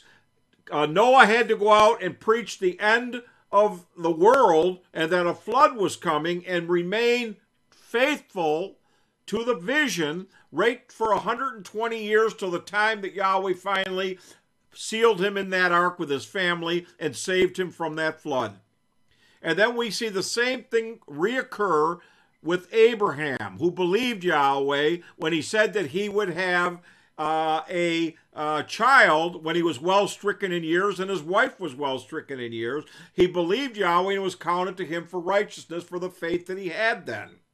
And we see the same thing happening with Isaac and Israel, who was Jacob, and then, of course, Moses, we see this demonstrated all the way down through the book. So if you if you were able to read this whole chapter, he goes through one example after the next of faith that was demonstrated down through the law and the prophets. And what he says here at the end is what, what I want to get to because I don't have time to work with it all. But uh, let me go down here to the end of the 11th chapter. 39? Well, yeah, I see that. And he, you know, he talks about how they were stoned and they were sawn asunder and tempted and destitute, afflicted, tormented, of whom the world was not worthy. This is 38. They wandered in deserts and mountains and in dens and caves of the earth. Uh, uh, go ahead, Mike, 39. And these all, having obtained a good report through faith, received not the promise Read. Yahweh having provided some better thing for us, that they without us should not be made perfect. Now listen, listen. We just read that certain individuals were faithful and they were counted for righteousness because of it. So when he makes the statement at the end that these all having obtained a good report through faith received not the promise. Because Yahweh, having provided some better thing for us, that they without us should not be made perfect. Listen, what was better than the faith that they had, especially when we read in the sixth verse that without faith it is impossible to please him? What they did not have, that wasn't given to them then, was an understanding of the substance of faith. Because the substance of faith is the divine nature itself, or Yahshua the Messiah. And they did not have that revelation at that time. That's why, although everything they did was a uh, uh, a thing that pleased Yahweh for the time then present, because it demonstrated faith, without understanding what faith is pointing to and how it is a part of the divine nature, their understanding was not brought up to the point of perfection.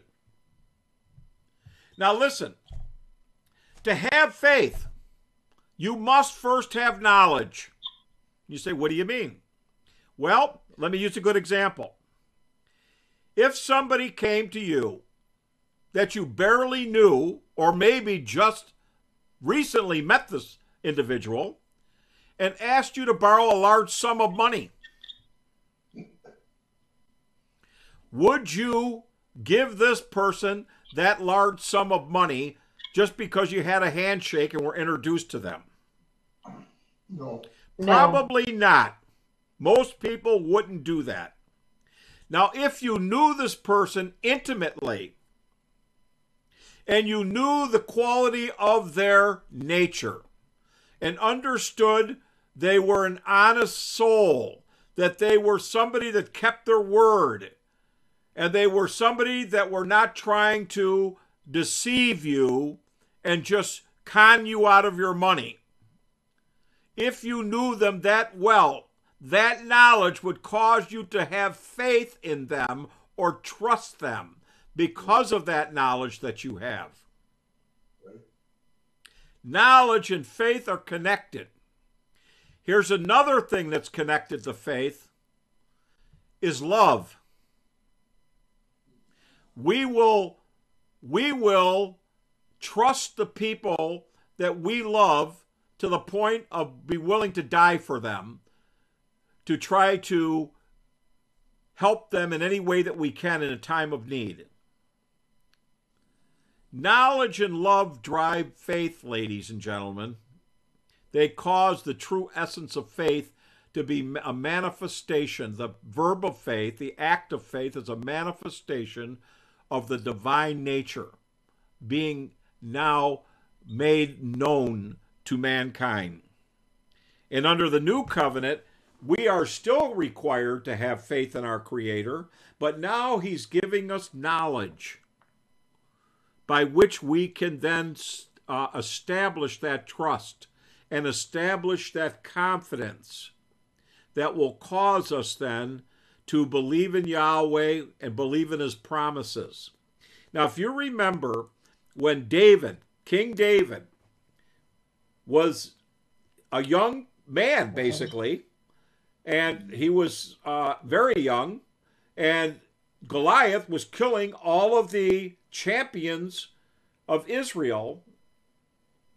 What happened is David came to Saul and said, I will fight Goliath, and I know uh, that Yahweh will, will overcome him.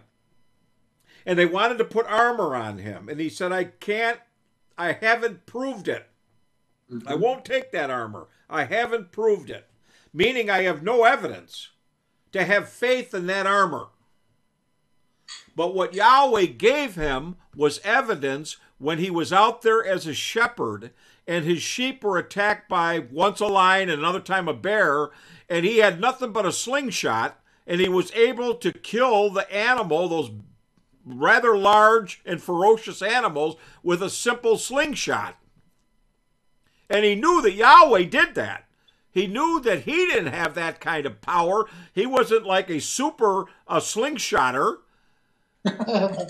you understand? Really, stop think about it. He knew that when something that spectacular occurred with a slingshot, he just had to be Yahweh that caused the velocity and aim of that stone to hit that animal right in the right spot and penetrate and kill that animal. So when he went up and stood before Goliath, he said that Yahweh had already given him the proof, and he talked about the lion and the bear. And he went out there with confidence because Yahweh gave him the evidence that it can be done by the Spirit directing in the purpose the outcome. And when he stood before Goliath, Goliath was insulted that they would take this young runt, basically. And Dr. Kinley has to refer to David at that time. He was a nothing but a runt, is what he said. You're just a small guy. He wasn't on the WWE. You follow? Now, David, David went out there and Goliath was insulted, and he told Goliath, This day will Yahweh deliver you into my hands. He didn't say, This day I've I've studied Kung Fu and I'm gonna take you down. Didn't say that. Now, all of those things they did was the manifestation of faith without them knowing the substance of faith at that point. But under this covenant now, you are getting the substance to go along with the manifestation that you've read about all the way down through your scriptures. You're getting a knowledge of the great creator of the stellar and ecclesiastical universe that we live in and know the power of Yahweh. And you understand that he is real now. We're not just talking about, well, he's I kind of believe in God. Like this is the way we were before we came into this class. Those of you that were raised in religion, I know some of you were raised in this class, but others that had to go through religions, you kind of believed in God, but you didn't know really. That's right. Now you know. Now you are, he is allowing you to see him and learn of him and to know the substance of faith. Now, when Yahshua comes in with all of the nine divine attributes that were in his soul being manifested to those men, before Pentecost, they saw Yahshua do many miraculous things. They saw him raise a man from the dead, walk on the seas during a storm, change water into wine. I mean, we go on and on and on. And they knew this guy is just not some ordinary uh, person out here with a lot of a lot of talk, but no uh, substance to back it up. They saw the manifestations, and even even the Pharisee there, Nicodemus, that came to him in the third chapter of John, said, "We know that thou art come from Yahweh." For no man could do these miracles unless Yahweh be with him or Elohim be with him. And that's all they had. They had knowing that they put two and two together, that this had to be somebody that Elohim sent in because how, how's this guy able to do this? Now, at that point, the apostles who had seen all those things still were lacking something, even though they believed. They believed in Yahshua. Because as you, re- as you recall, the night that they arrested Yahshua and Peter went out to look and see what they were going to do with him, somebody said, Well, he was one of his disciples. And Peter said, No, I didn't know the man. Now, he did it three times. And Yahshua told him he would do that, that he would deny him three times before the rooster crowed. And here's what happened when that rooster crowed, he was just devastated because those words came back to him and he knew that Yahshua said he would do that, but he didn't have the strength yet within himself to stand up and say, Yes, I'm one of his followers and I'm willing to die for him. Not at that point. Because he didn't have the Holy Spirit yet. Now, what I want you to know is once the Holy Spirit was poured out on the day of Pentecost and it entered into Peter and the rest of the apostles, their fear was gone. And what it says in your Bible, that perfect love cast out fear. Now, as I told you, faith is connected with love. And they now loved their creator because now they were having revelations of how he was and how he actually exists and understanding that Yahweh is real to an extent that nobody did had before that point of Pentecost. And they were willing to die for it now. They were willing to, and you heard what Peter, James, and John said. When they healed the man uh, there at the temple and there was an uproar because they had healed this man and then of course the pharisees arrested them because they heard that he had said in the name of Yahshua take up thy thy bed and walk. And he used that name and the pharisees made i mean they went through a lot of uh, work to try to suppress that name Yahshua before this occurrence they even tried to get people to believe that they stole the body that he didn't resurrect but the apostles somehow stole the body and therefore that's why the body's not in the tomb anymore. So people wouldn't believe. But now here they heal a man in the name of Yahshua that were standing around, and all of a sudden this man comes back to full uh, uh, vitality and health. And they know that something's going on with this name Yahshua now. These people are seeing this power of the name of Yahshua now, and these and, and they know that they cannot tell these people that there isn't something to this Yahshua after what they just witnessed. So they arrest Peter and James and John and they put them on trial. And you know the story. They wanted to know by what name or by what power did you do this? And they said by the power or the by the name of Yahshua the Messiah was this man made well. By the because the power is in the name. Right.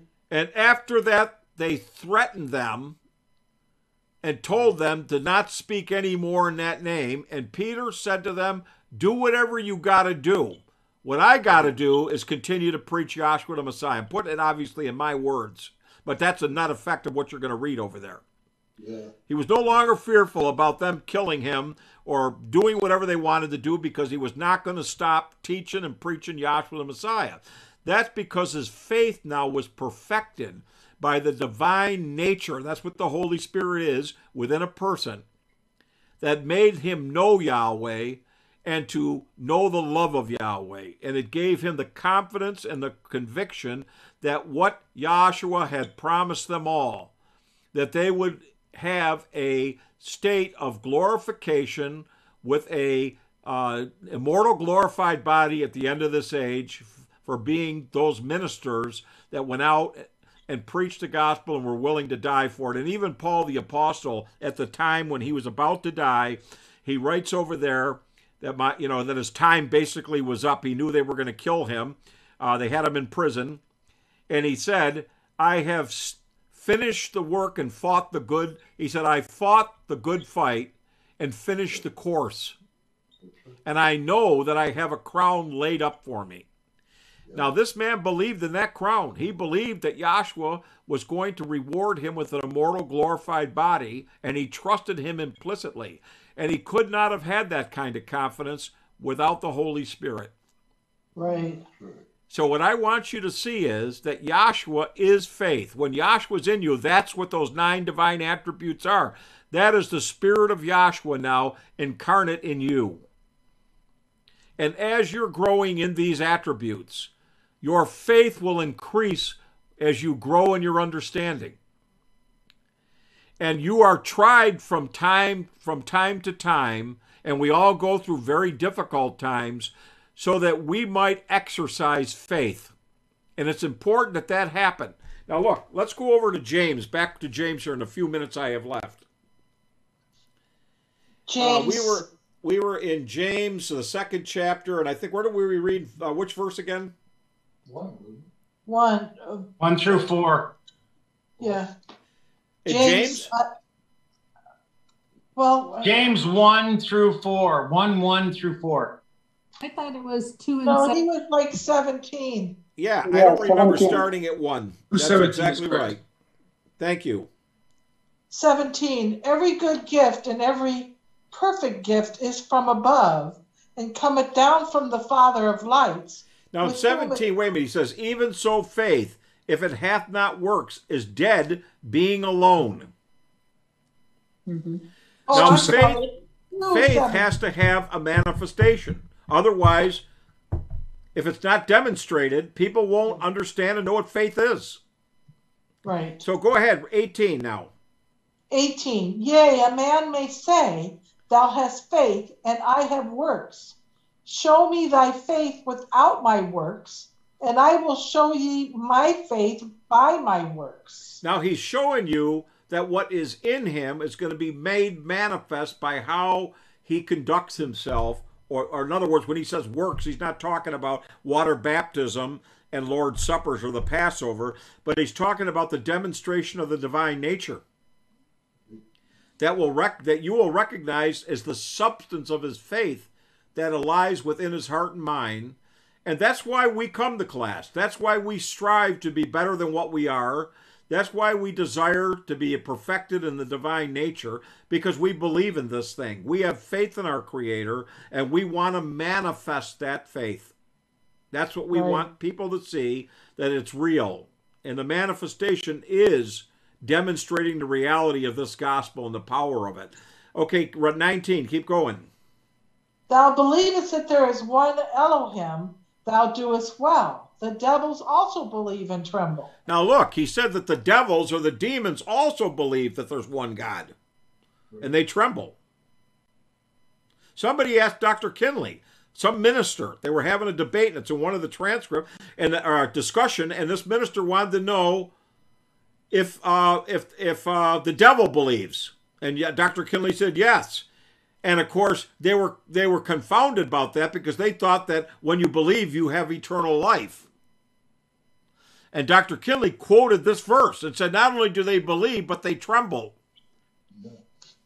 Now, the bottom line is it's not enough to know that there's a God, uh, believe that there's some God out there, and you're worried that at the end you're going to be stand before the judgment seat, so to speak, and go to hell. That's what most people think of it that way. He said, but it's not enough because you have to have something in you. And that- that was the problem with back there under the law and the prophets. Every one of those patriarchs that we mentioned Abel, Enoch, Noah, Moses, all of them had the Holy Spirit in them for a time. Right. But the Holy Spirit was not permanent back there under the old covenant. So they all died devoid of the Holy Spirit because then they needed a redeemer to come in to bring them in to the new covenant. Now, what I want you to know is when Abraham had faith, for an example, that that that uh, Sarah would have a child, that was the Holy Spirit unbeknownst or known to it was not revealed to Abraham that that was the Holy Spirit in him, but yet in fact it was. That caused him to have faith and believe in the promise. That was the Holy Spirit that caused Moses to persevere in the wilderness when the people did nothing but give him a hard time about everything that was going on. They were constantly sinning, they were constantly causing problems that Yahweh wanted to destroy them, and he had to intervene. But the Holy Spirit that was in him caused him to say to Yahweh on behalf of the people when he mediated, and Yahweh said, I'm going to destroy the whole nation. Moses said, Don't do that. They'll say you brought him out here just to destroy him. He said, Blot my name out of your book. He was willing to die for those people, and they were all sinners. That was the Holy Spirit in there manifesting his nature. So that you would be able, after Pentecost, to look back and see how the Holy Spirit manifested the divine nature through the faith that each one of those people down through the law and the prophets demonstrated to know that you need that spirit in you now to have faith to please Yahweh. It is impossible. We could say it's impossible. Without faith, it is impossible to please Yahweh. Let me take it up a notch. And Andy did this Saturday. He said, without Yahshua, it is impossible to please Yahweh. Because a carnal mind and a carnal nature cannot please the Father. It's not subject to the law of Yahweh and can't please Yahweh. That's in Romans, the eighth chapter. So Yahshua is faith. He is the substance of faith, and the demonstration of it is Him in you, causing that divine nature to be made manifest within you to the world. I hope that that made some sense. I'm out of time. I went over a couple of minutes. Thank you so much for your patience. I'll hand it back to the moderator and hallelujah. Hallelujah. Thank you to everyone for joining us this evening. We hold Zoom classes every Wednesday, 7 p.m. Central, Central Standard Time. We hope you will join us again. We will now be dismissed by the doxology taken from the last two verses of the book of Jude. Now unto him who is able to keep us from falling and to present us faultless before the presence of his glory with exceeding joy. To the only wise Yahweh, our Savior, through Yahshua the Messiah, our sovereign, be glory and majesty, dominion and power, both now and ever. Let us all say, Hallelujah.